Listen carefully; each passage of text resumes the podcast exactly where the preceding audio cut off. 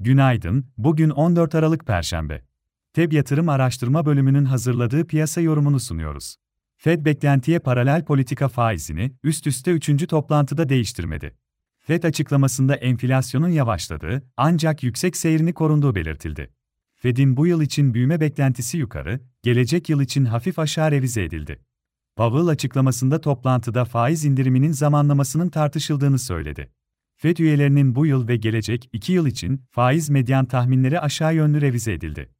FED sonrası fiyatlamalara bakıldığında, özellikle para politikasında sıkılaştırma döngüsünün sonuna gelindiğinin işaretinin verilmesi, Powell'ın güvercin algılanan açıklamaları sonrası küresel hisse piyasalarında son dönemdeki pozitif momentumun güçlendiğini görüyoruz, dolar endeksi ve Amerika tahvil faizleri gevşiyor. 10 yıllık Amerika tahvil faizi %4 seviyesinin altına gerileyerek, Ağustos ayından bu yana en düşük seviyeleri gördü. Yaklaşık 2 haftadır satış baskısı altında olan ons altın fiyatı yönünü yeniden yukarı çevirdi. Bugün İngiltere ve Avrupa Merkez Bankaların faiz kararları gelecek, her iki merkez bankasının da politika faizlerini sabit tutması bekleniyor. Amerika'da bugün haftalık işsizlik maaşı başvuruları ve perakende satışlar verisi izlenecek. İçeride bugün önemli bir veri akışı bulunmuyor, Cuma akşamı Moody's in Türkiye ile ilgili değerlendirme raporunu yayınlaması bekleniyor. Borsa İstanbul tarafında ise son günlerde artan satış baskısı sürüyor. İstüz endeksi dün günü özellikle banka dışı hisselerde gözlenen satışların etkisiyle eksi %2.83 değer kaybıyla 7529 seviyesinde tamamladı.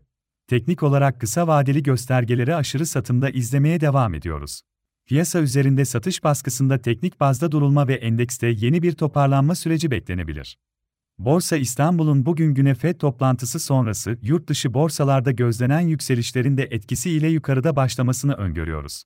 Endekste yukarı yönlü hareketlerin yeni bir momentum kazanabilmesi, daha kalıcı hale gelmeye başlayabilmesi için kısa vade kritik direnç 8000 seviyesinin aşılmasını önemli görüyoruz.